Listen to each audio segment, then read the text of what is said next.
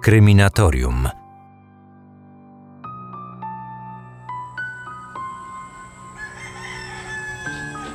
Do dziwnych i niewytłumaczalnych nocnych incydentów na farmie Hinterkaifeck w Bawarii zaczęło dochodzić już kilka miesięcy przed tragedią, która wydarzyła się tam w nocy z 31 marca na 1 kwietnia 1928 roku.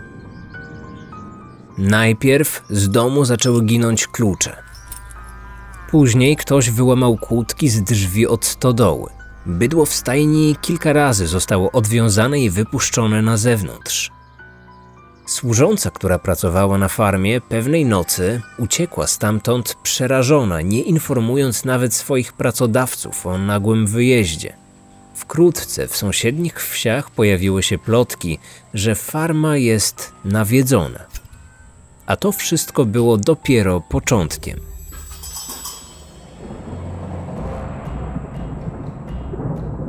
Ale zanim przejdziemy do tych bardziej przerażających zdarzeń, chcę Was powitać w nowym odcinku Kryminatorium, czyli programie, w którym opowiadam właśnie o takich sprawach. Tajemniczych, strasznych, niewyjaśnionych, czasami również i makabrycznych, ale zawsze opartych na prawdziwych wydarzeniach. Nazywam się Marcin Myszka i słyszymy się w każdy poniedziałek na Spotify i wszystkich innych aplikacjach podcastowych. Kryminatorium. Otwieramy akta tajemnic. Opowiadano, że w obejściu dzieją się dziwne rzeczy. Na strychu słychać postukiwania, mimo że nikogo tam nie było. Zwierzęta wydawały się być zdenerwowane. Zapalone świece same gasły. Sprzęty ciągle się psuły, a najróżniejsze przedmioty albo ginęły, albo przemieszczały się po domu. Zaniepokojenie mieszkającej tam rodziny Gruberów wzrosło jeszcze bardziej, gdy pewnego dnia o świcie córka gospodarza dostrzegła tajemniczą postać. Kobieta natychmiast budzi ojca i opowiada mu o dziwnym, wąsatym mężczyźnie w kapeluszu, który wyszedł z pobliskiego lasu. Nagle człowiek ten zatrzymał się i przez dłuższą chwilę stał nieruchomo. Wpatrywał się w dom. Gdy tylko mnie zauważył, dosłownie zniknął, jakby rozpłynął się w powietrzu. Na Boga, czy ja już nigdy nie zaznam spokoju? Czy ktoś w końcu zrobi kiedyś porządek z tymi włóczęgami? Te cholerne nieroby tylko czekają, aby mnie okraść. Ale niedoczekanie wasze. Niech mi tylko któryś wpadnie w łapy. Widłami przebije. Zatłukę jak psa. Choć ten sam nieznany nikomu osobnik w kapeluszu był widziany w pobliżu farmy jeszcze kilkukrotnie, Andreas Gruber, pomimo nalegań pozostałych członków rodziny, nie decyduje się na zawiadomienie policji. Twierdzi, że sam poradzi sobie z nieproszonymi gośćmi. Jego uporu nie zmniejszają nawet kolejne niewyjaśnione wydarzenia. Takie jak chociażby znalezienie w oknie domu gazety z oddalonego o kilkadziesiąt kilometrów Monachium, czy zauważenie na śniegu ludzkich śladów nie należących do żadnego z domowników. Zdarzało się również, że w niektóre noce wyraźnie słychać było czyjeś kroki na strychu.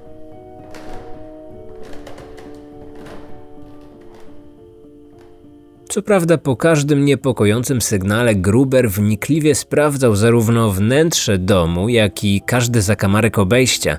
Nigdy nie natrafił na żadnego intruza. Z czasem podobne incydenty zdawały się występować nieco rzadziej, co pozwoliło gospodarzom zająć się poszukiwaniem nowej, jakże potrzebnej w domu służącej. W piątek 31 marca w gospodarstwie pojawiła się 45-letnia Maria, która jako jedyna zgodziła się podjąć pracę na cieszącej się złą sławą farmie. Piątkowe popołudnie nowa mieszkanka Hinterkaifeck spędza na rozpakowywaniu swoich bagaży oraz zapoznaje się ze wszystkimi domownikami. A jeśli wierzyć sąsiadom Gruberów, była to rodzina dość oryginalna, żeby nie powiedzieć dziwna. 63-letni Andreas Gruber nie był powszechnie lubiany przez lokalną społeczność. Milczący, gburowaty i nieznoszący sprzeciwu mężczyzna miał opinię człowieka niezwykle trudnego. Był dość bogaty, ale uchodził za skąpca, co w czasach panującego w Niemczech kryzysu i biedy przysparzało mu więcej wrogów niż przyjaciół. Jego starsza o 9 lat, bardzo schorowana żona Cecilia rzadko opuszczała swój pokój. Ich córka, 35-letnia Wiktoria Gabriel, była wdową i samotną matką dwójki dzieci. Siedmioletniej dziewczynki o tym samym imieniu co babcia, Cecilii, i dwuletniego Józefa. Kiedy podczas I wojny światowej zginął mąż Wiktorii, ta wraz z córką wróciła do domu rodziców. Wkrótce urodziła syna. O jego pochodzeniu we wsi krążyło mnóstwo plotek. Szeptano, że chłopiec jest wynikiem kazirodczego związku Andreasa i jego córki. Choć ani ojciec, ani córka nigdy nie zaprzeczyli temu, że utrzymywali ze sobą niemoralny związek, ojcostwo Józefa Wiktoria przypisywała Lorenzowi Schlittenbauerowi, sołtysowi sąsiedniej wsi, mieszkającemu kilkaset metrów od farmy Gruberów. On sam przyznał się do tego, odmówił jednak płacenia alimentów, o czym później opowiedział śledczym. Gdy urodził się chłopiec, chętny byłem ożenić się z jego matką, już wtedy wdową. Ja byłem wdowcem, więc nic nie stało na przeszkodzie. Gotów też byłem uznać dziecko za własne. Poprosiłem jej ojca o rękę córki, ale mnie przepędził. Myślałem, że chociaż Wiktoria stanie w mojej obronie, ale gdzie tam? Idź już stąd, nic tu po tobie. Jeśli ojciec zgody nie daje, to wesela nie będzie. Jeśli ci pozwoli, możesz przychodzić do syna.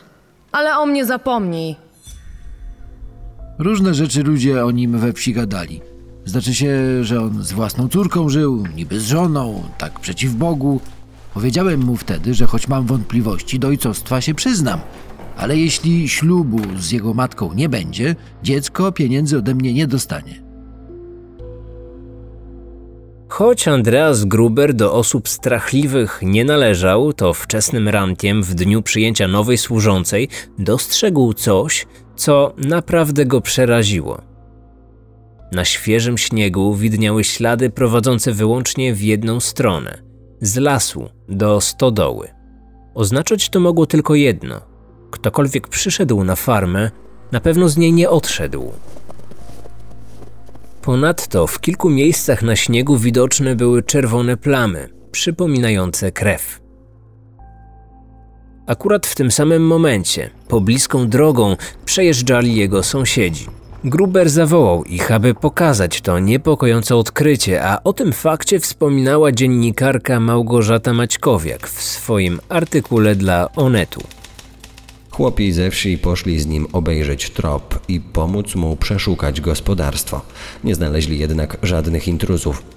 Kiedy nastał wieczór, sąsiedzi wrócili do swoich domów. Nie wiedzieli, że po raz ostatni widzą rodzinę Gruberów. W międzyczasie do gospodarstwa przybyła Maria, nowa służąca. Gdy poszukiwania nieproszonych gości na farmie zakończyły się, a stary Gruber skończył kolację, kobieta była w trakcie rozpakowywania swoich walizek. Dochodziła godzina ósma wieczorem. Wiktoria jak zwykle o tej porze krzątała się po kuchni. Dzieci spokojnie spały, podobnie jak schorowana matka. Absolutnie nic nie zwiastowało zbliżającej się nieuchronnie tragedii.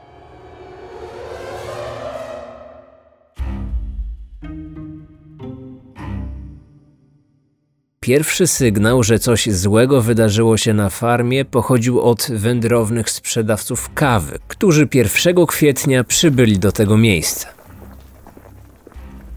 Jak co miesiąc byli oni umówieni z gruberami, więc o wyznaczonej porze zastukali do drzwi. Później próbowali do okna. W obu przypadkach odpowiedziała im głucha cisza, o czym handlarze opowiedzieli śledczym.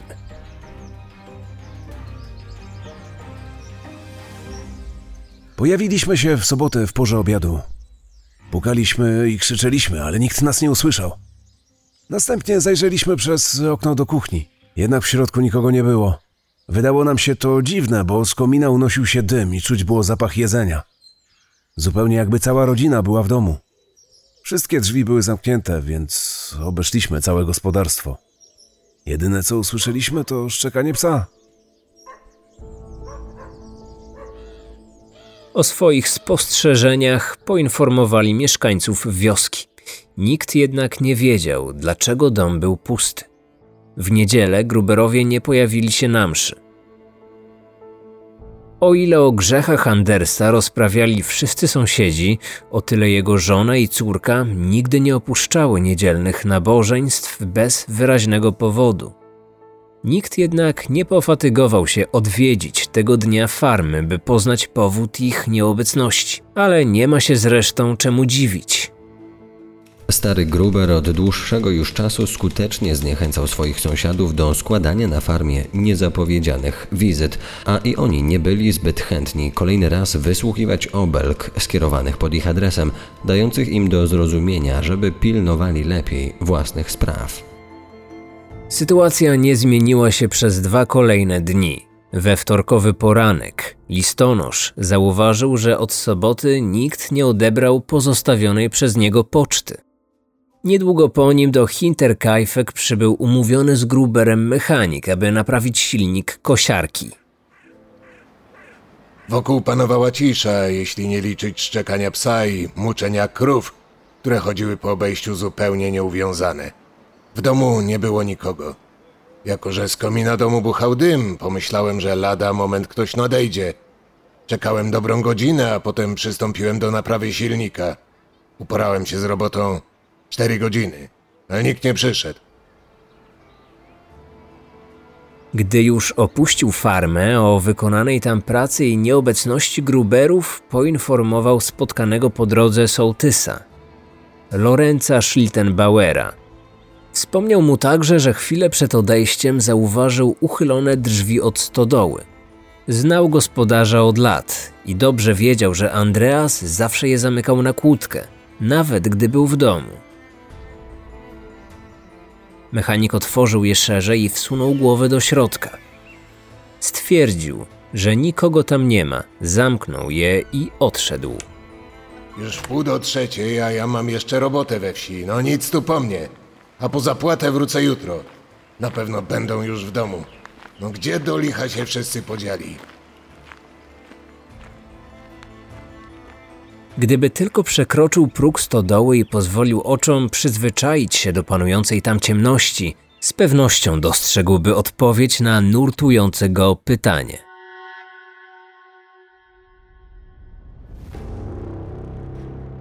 Jeszcze tego samego dnia do sołtysa Schlittenbauera przychodzi zaniepokojona nauczycielka miejscowej szkoły. Panie sołtysie, od soboty córka Gruberów nie pojawiła się na lekcjach. Wiem, że to jeszcze nie powód do zmartwień, bo dzieci teraz częściej chorują, ale już fakt, że nigdzie nie ma ani śladu po całej rodzinie, to dziwne, musi pan przyznać. Na niedzielnej mszy też ich nie było. Listonosz mówił, że nawet poczty nie ruszyli. Może się stało co złego. Dotarły już do mnie takie sygnały. Dzisiaj mechanik też nikogo na farmie nie zastał, a spędził tam kilka godzin. Ten stary gospodarz może i jest jaki jest, no czort z nim. Płakać po nim nie będę. Ale kobiet i dzieci szkoda, bo one przecież niczemu winne. Może trzeba policję wezwać.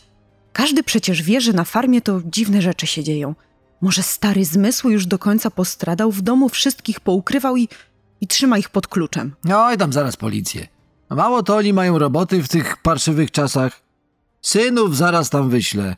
Zobaczą i sprawdzą, co się tam dzieje. Proszę mi wierzyć, już oni lepiej węszą niż ta nasza policja.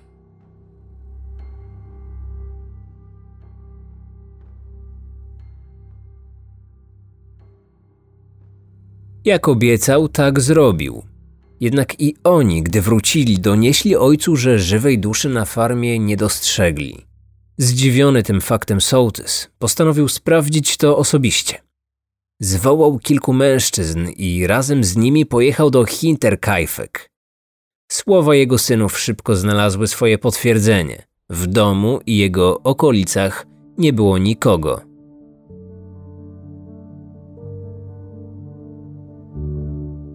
Do sprawdzenia pozostała tylko stodoła, której drzwi zamknięte były na kłódkę. Zdziwiło to Lorenza. Dobrze pamiętał słowa mechanika, który twierdził, że stodołę zastał otwartą. I to nie dalej niż przed dwoma godzinami. postanowił to sprawdzić i jako pierwszy wszedł do środka.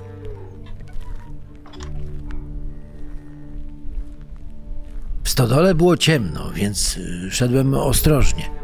Nagle potknąłem się. Gdy spojrzałem pod nogi, zauważyłem stopę. Wystawała spod sterty siana.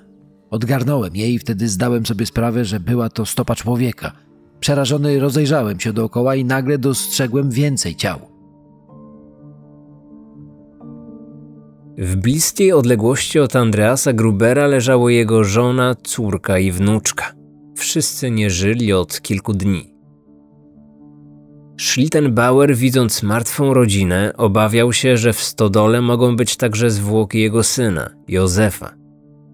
Gdy go nie znalazł, zostawił towarzyszących mu mężczyzn i pobiegł do domu. Wciąż wierzył, że chłopczyk żyje.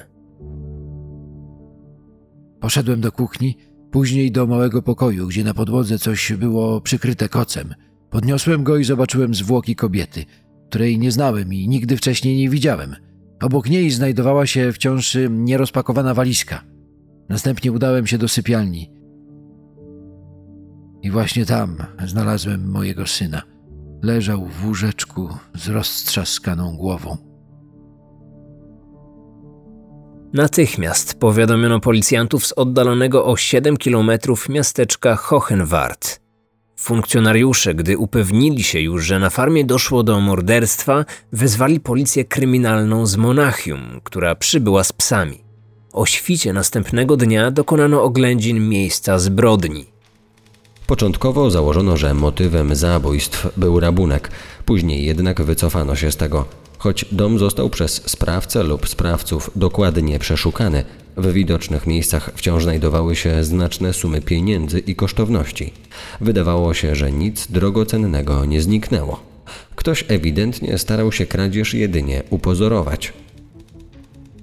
Podczas przeszukania policjanci zwrócili uwagę na wiele elementów, które zdawały się wskazywać na fakt, że morderca spędził na farmie co najmniej kilka dni. I to zarówno przed dokonaniem zbrodni, jak i po niej. Na podłodze strychu ciągnącego się przez cały dom policja odkryła siano. Było ono równo ułożone na całej powierzchni, najwyraźniej w celu wyciszenia kroków kogoś, kto znajdował się w tej części budynku. Wgniecenia na sianie sugerowały, że morderców mogło być dwóch. Ponadto część dachówek była przesunięta w taki sposób, aby ze strychu można było obserwować całe podwórko, nie będąc przy tym przez nikogo zauważonym. Policjanci byli również pewni, że ktoś przebywał w Hinterkaifeck już po śmierci Gruberów. Choć ofiary nie żyły już od jakiegoś czasu, zwierzęta znajdujące się na farmie były zadbane i nakarmione. Krowy były regularnie dojone. Na stole w kuchni znajdowała się świeżo krojona szynka oraz resztki chleba upieczonego nie dalej niż dzień wcześniej. Według relacji różnych świadków przejeżdżających drogą przy farmie w ostatnich dniach, pies raz był przywiązany na dziedzińcu, innym razem biegał swobodnie. Pozostawało tylko pytanie, kto upiekł chleb i zjadł szynkę oraz przywiązywał psa, gdy mieszkańcy posiadłości od kilku dni byli martwi. Ich przypuszczenia potwierdziły zeznania złożone przez listonosza i mechanika. Mężczyźni zgodnie twierdzili, że podczas nieobecności domowników z komina unosił się dym i czuć było zapach przyrządzonych potraw. Jedna z mieszkanek sąsiedniej wioski również zeznała, że dzień po dokonaniu zbrodni natknęła się na czyjąś obecność w Hinterkaifeck. W pewnym momencie zauważyłam na podwórzu dym. Unosił się z kominka znajdującego się nad stodołą. Chciałam podejść bliżej, żeby zobaczyć, co stary Gruber tak zawzięcie spala, ale choć wokół nie było nikogo, bałam się. Już nieraz mnie zwyzywał, zabraniając przy tym interesować się jego farmą. Prawdopodobnie właśnie w tym samym momencie morderca, wciąż przebywający na farmie, niszczył wszystkie dowody swojego udziału w tej zbrodni. Później w kominku tym policjanci odnaleźli pozostałości męskiego ubrania.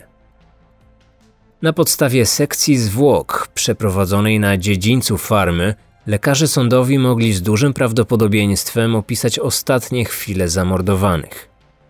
W połączeniu z ustaleniami funkcjonariuszy Policji Kryminalnej z Monachium odtworzono wieczór, w którym wydarzyła się tragedia. Udało się dowieść nie tylko tego, w jaki sposób ofiary zostały zamordowane, ale i w jakiej kolejności. Ostatni wieczór marca 22 roku był w Bawarii wyjątkowo zimny. Dochodziła 22, gdy Wiktoria została przez coś lub przez kogoś zwabiona do stodoły. Zapaliwszy lampę naftową, weszła do środka. Po przekroczeniu progu stodoły córka gospodarza została złapana za szyję. W tym samym momencie otrzymała dziewięć uderzeń w głowę. Jej czaszka została całkowicie roztrzaskana. Prawdopodobnie już pierwsze uderzenie okazało się śmiertelne. Sprawca jako narzędzia zbrodni użył ciężkiej motyki. Kilka minut później żona Andersa, która zwykle nie opuszczała nawet swojego pokoju, również wyszła z domu. W zupełnych ciemnościach skierowała swoje kroki w stronę stodoły. Tam podzieliła los własnej córki. I to w sposób niemal identyczny. Stary Gruber, zaniepokojony nieobecnością obu kobiet, postanowił sprawdzić, dlaczego nie wróciły. Podobnie jak dwie pierwsze ofiary, jego żona i córka, wszedł do stodoły. I tak jak one, został zamordowany kilkoma uderzeniami motyki w głowę. Córka Wiktorii, siedmioletnia Cecilia, szukając pozostałych domowników, opuściła kuchnię. Nie wiadomo, czy została zawołana do stodoły, czy może udała się tam sama. Pewne jest tylko to, że chwilę później jedno mocne uderzenie rozbiło jej głowę. Jednak w przeciwieństwie do dorosłych ofiar, dziecko nie umarło od razu – o czym w książce Mord Hinterkaifeck najbardziej tajemnicza zbrodnia w Niemczech napisał Peter Leuschner. Sekcja zwłok wykazała, że dziewczynka żyła jeszcze przynajmniej przez dwie godziny od chwili ataku. Była w tym czasie przytomna, a będąc w agonii, prawdopodobnie z powodu bólu, własnoręcznie wyrwała sobie z głowy niemal wszystkie włosy, które w momencie oględzin ciała wciąż znajdowały się w jej dłoniach. Sprawca po dokonaniu morderstwa w stodole wszedł do domu. Tam z wyjątkową furią zaatakował najpierw zaskoczoną służącą, a później śpiącego w swoim wózku dwuletniego Józefa. O szczegółach tej makabrycznej zbrodni informował w swoim raporcie naczelny sędzia Konrad Wisner, biorący udział w oględzinach. Ciało służącej leżało na plecach, po lewej stronie łóżka w wielkiej kałuży krwi. Kobieta była w pełni ubrana. Prawdopodobnie została zaskoczona przez sprawcę w trakcie ścielenia łóżka, gdyż było ono posłane jedynie w połowie. Zginęła od kilku ciosów zadanych w głowę. Tylko jeden cios wystarczył, aby życia pozbawiony został dwulatek. Siła, z jaką został zadany, wstrząsnęła nawet doświadczonym sędzią. Cała prawa strona twarzy dziecka została dosłownie zmiażdżona. Sprawca uderzył na oślep przez zamknięty daszek, przecinając go. Cios został zadany z tak wielką i bezsensowną furią, że krew i części mózgu przykleiły się do wewnętrznej ścianki daszku wózka kilkadziesiąt centymetrów nad głową dziecka. Stwierdzono, że Gruberowie dom opuścili nagle, prawdopodobnie leżąc już wcześniej w swoich łóżkach lub szykując się do snu. Wskazywał na to ubiór Gruberów. Andreas, wychodząc, zdążył ubrać tylko jednego buta. Był w samej koszuli, bez spodni. Wiktoria swój płaszcz założyła na koszulę nocną, a do stodoły udała się boso. Nie udało się ustalić co lub kto wywabił ją z domu. Eksperyment procesowy uzmysłowił śledczym, że jakiekolwiek odgłosy dochodzące ze stodoły, ani potencjalne nawoływanie sprawcy, ani krzyki jego ofiar nie były w żaden sposób słyszalne z wnętrza domu. Ofiary nie mogły więc zostać zwabione na miejsce zbrodni ani niepokojącymi odgłosami, ani świadomym wywołaniem ich przez mordercę. O ile można wytłumaczyć fakt wyjścia z domu pozostałych domowników, prawdopodobnie kolejno Gruberowa, jej mąż oraz wnuczka udali się na poszukiwania innych domowników, o tyle powód, dla którego Wiktoria udała się do stodoły i to niekompletnie ubrana, nigdy nie został wyjaśniony. Gdy wcześniej coś niepokojącego działo się na farmie, to Andreas Gruber, zawsze uzbrojony w strzelbę, wychodził to sprawdzić. Dlaczego tym razem pozwolił na to bezbronnej córce, a nawet swojej schorowanej żonie, która niemal nigdy nie wychodziła z domu? To pytanie pozostaje bez odpowiedzi od blisko 100 lat. Kryminatorium. Zabójczo ciekawe historie.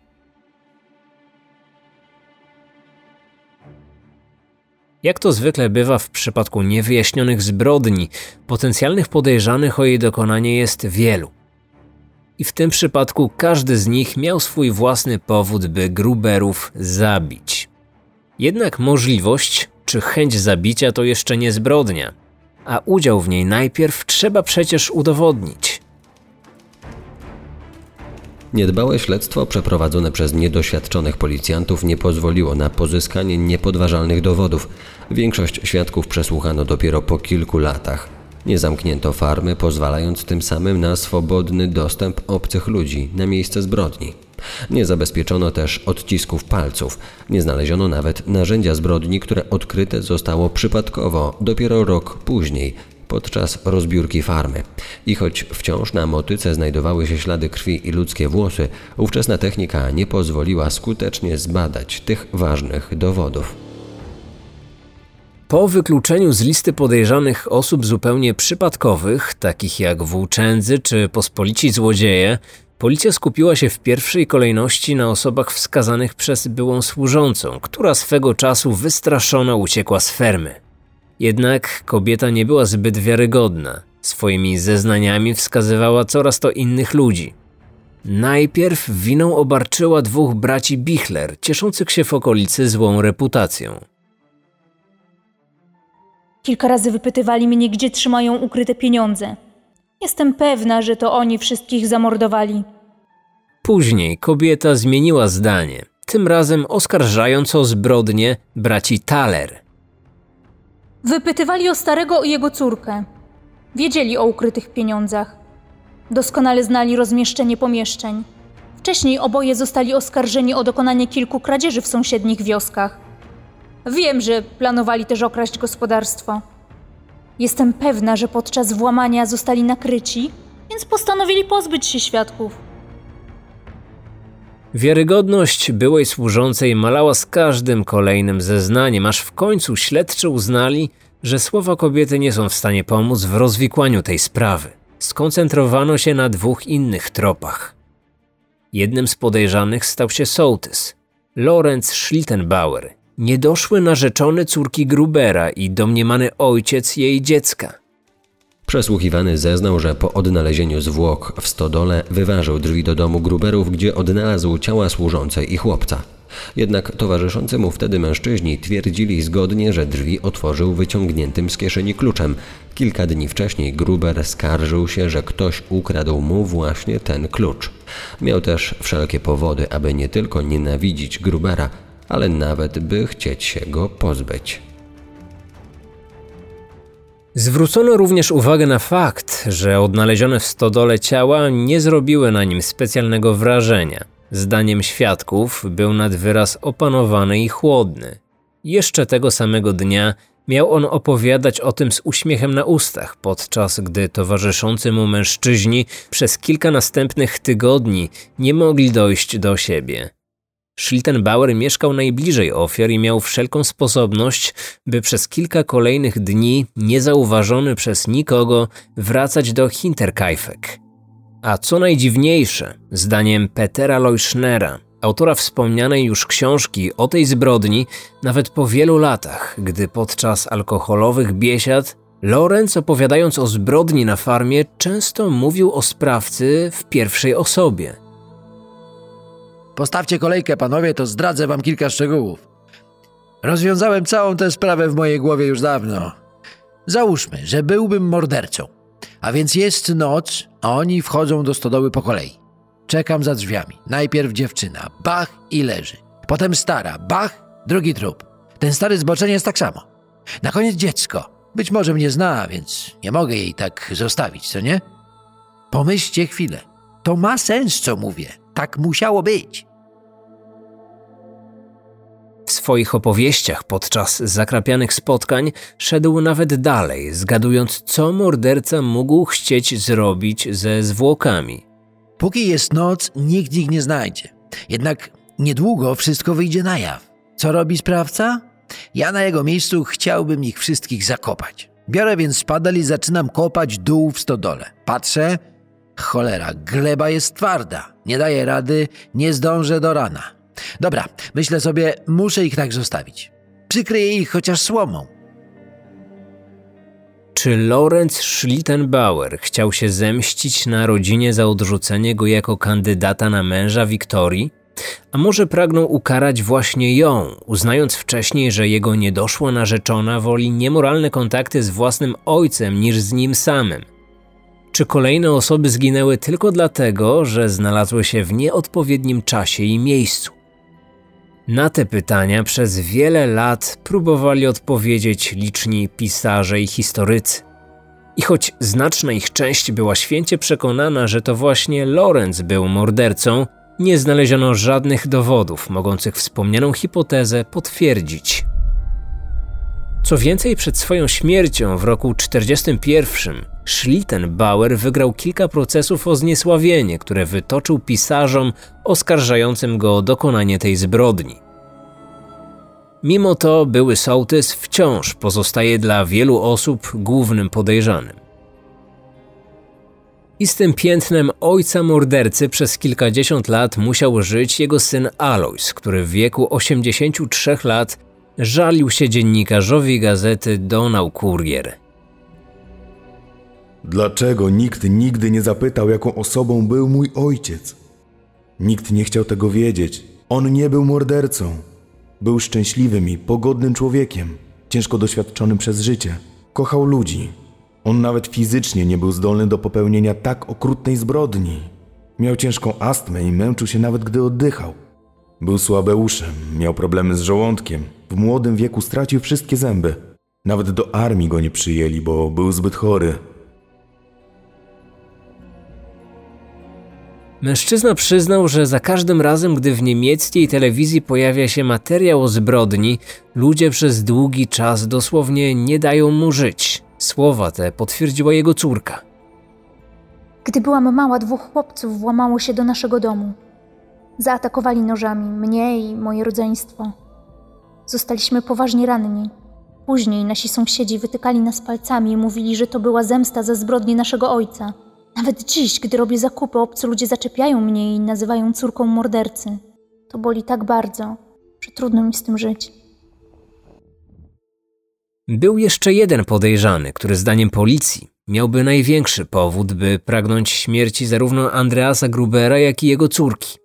To Karl Gabriel, mąż Wiktorii i ojciec siedmioletniej Cecilii. Problem w tym, że w chwili popełnienia tej zbrodni domniemany sprawca nie żył już od 8 lat. Oficjalnie Karl zginął na wojnie w roku 1914. Nie miał swojego grobu, gdyż został pochowany wrazem ze swoim frontowym kolegą. Potwierdzili to później jego wojenni towarzysze, którym udało się wrócić do domów. Pomimo tego Karl miał być widziany przez kilka osób w pobliżu farmy już po swojej domniemanej śmierci. A może wbrew temu, co sądzili Gruberowie, mąż Wiktorii jednak przeżył tę wojnę? Czy po latach tułaczki wrócił do domu i właśnie wtedy zobaczył, że jego żona ma nowe dziecko z innym mężczyzną? Czy usłyszał plotki mówiące, że ojcem dziecka może być jego teść? Czy powodowany zazdrością, może gniewem, postanowił zemścić się na całej rodzinie? Hipoteza ta jest oczywiście prawdopodobna, jednak należy pamiętać o rzeczy najważniejszej. Jeżeli jedynym dowodem na potwierdzenie tej tezy są tylko powtarzane przez sąsiadów plotki, należy do tego podchodzić, jeśli nie sceptycznie, to nad wyraz ostrożnie. Zagadka zbrodni w Hinterkaifeck nigdy nie została w pełni rozwiązana. Przez blisko 100 następnych lat pojawiło się mnóstwo hipotez, łącznie z tymi najbardziej fantastycznymi, jak udział Andreasa Grubera w spisku niemieckiej Reichswehry, mającym na celu ukrycie w jego stodole broni, którą armia gromadziła wbrew postanowieniom traktatu wersalskiego. Czy to dlatego Gruber nie pozwalał sąsiadom kręcić się w pobliżu swojej posiadłości?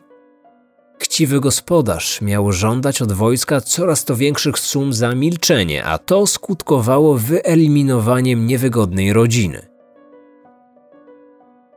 Dziennikarka Sabine Olfen zastanawiała się też, czy celem mordercy byli na pewno Gruberowie – Istnieje możliwość, że siostra nowej służącej, ostro z nią skonfliktowana, mogła zlecić jej zamordowanie. Maria przybyła bowiem na farmę, porzucając uprzednio swoją niepełnosprawną matkę, a wtedy opieka nad starszą kobietą przypadła jej młodszej siostrze, o co ta miała wielki żal do Marii. Może sprawca spodziewał się, że to właśnie służąca, a nie córka Grubera pojawi się w stodole? Zabijając niewłaściwą osobę, nie pozostało mu później nic innego jak wymordować wszystkich potencjalnych świadków. Zbyt nieprawdopodobne? Być może. Jednak wykluczyć i takiej hipotezy całkowicie nie możemy podobnie jak tej mówiącej o rozmontowanym na części samolocie z czasów I wojny światowej, składowanym u Grubera, za co był on przez wojsko solidnie opłacany. I tu znów pojawił się motyw jego chciwości. Andreas wykradł plany budowy maszyny i zagroził, że odsprzeda je Anglikom, jeśli nie dostanie dodatkowych pieniędzy. Wojsko zamiast płacić wolało się szantażysty pozbyć, a potem robiło wszystko, aby policja nie była w stanie wyjaśnić tej zbrodni. Ostatnią hipotezą godną uwagi jest ta mówiąca o mordercy szukającym zemsty za kazirodczy związek ojca z córką. Czy mógł być to Lorenz Schlittenbauer, odrzucony narzeczony Wiktorii i domniemany ojciec jej najmłodszego dziecka? A może jej mąż, który wbrew temu, co mówiono, nie zginął na wojnie? Równie dobrze mógł to być anonimowy dziś ówczesny obrońca wiejskiej moralności.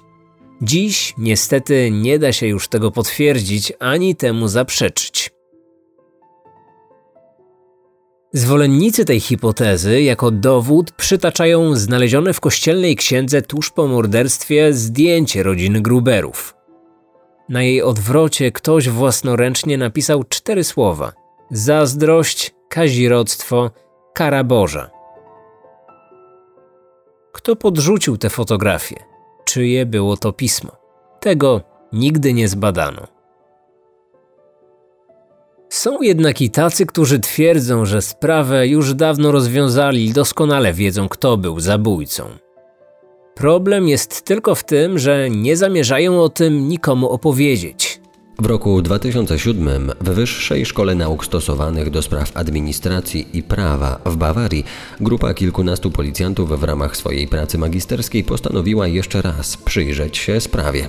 Zbadali wszystkie zachowane akta i zeznania świadków, przeprowadzili też drobiazgowe śledztwo, po którym napisali prawie 200-stronicowy raport.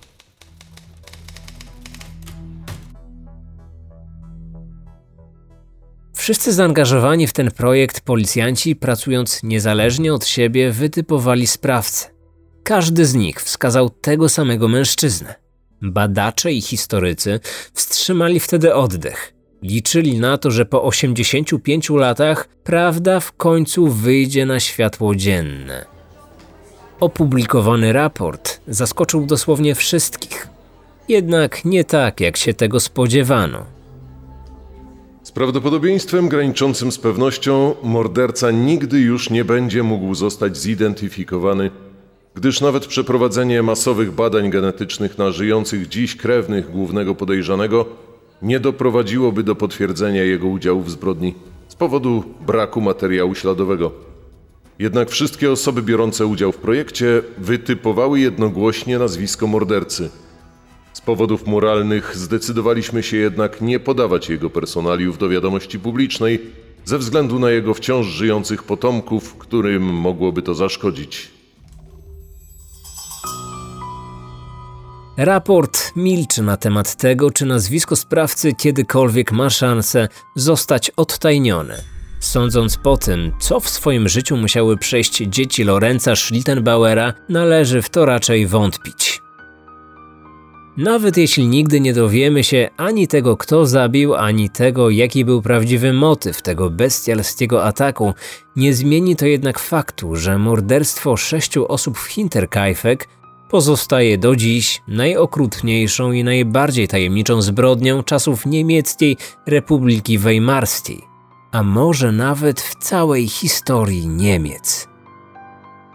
Dziękuję za dziś. Mówił do Was Marcin Myszka. Słyszymy się za tydzień i wtedy opowiem Wam historię w podobnym klimacie, pewnie równie tajemniczą, równie przerażającą, kto wie, może i makabryczną. Do usłyszenia w poniedziałkowy poranek na Spotify i wszystkich innych aplikacjach podcastowych. Przypominam, że jeżeli macie do mnie jakieś pytania, sugestie, komentarze, opinie, cokolwiek, znajdziecie mnie na Instagramie. Marcin Myszka, Kryminatorium.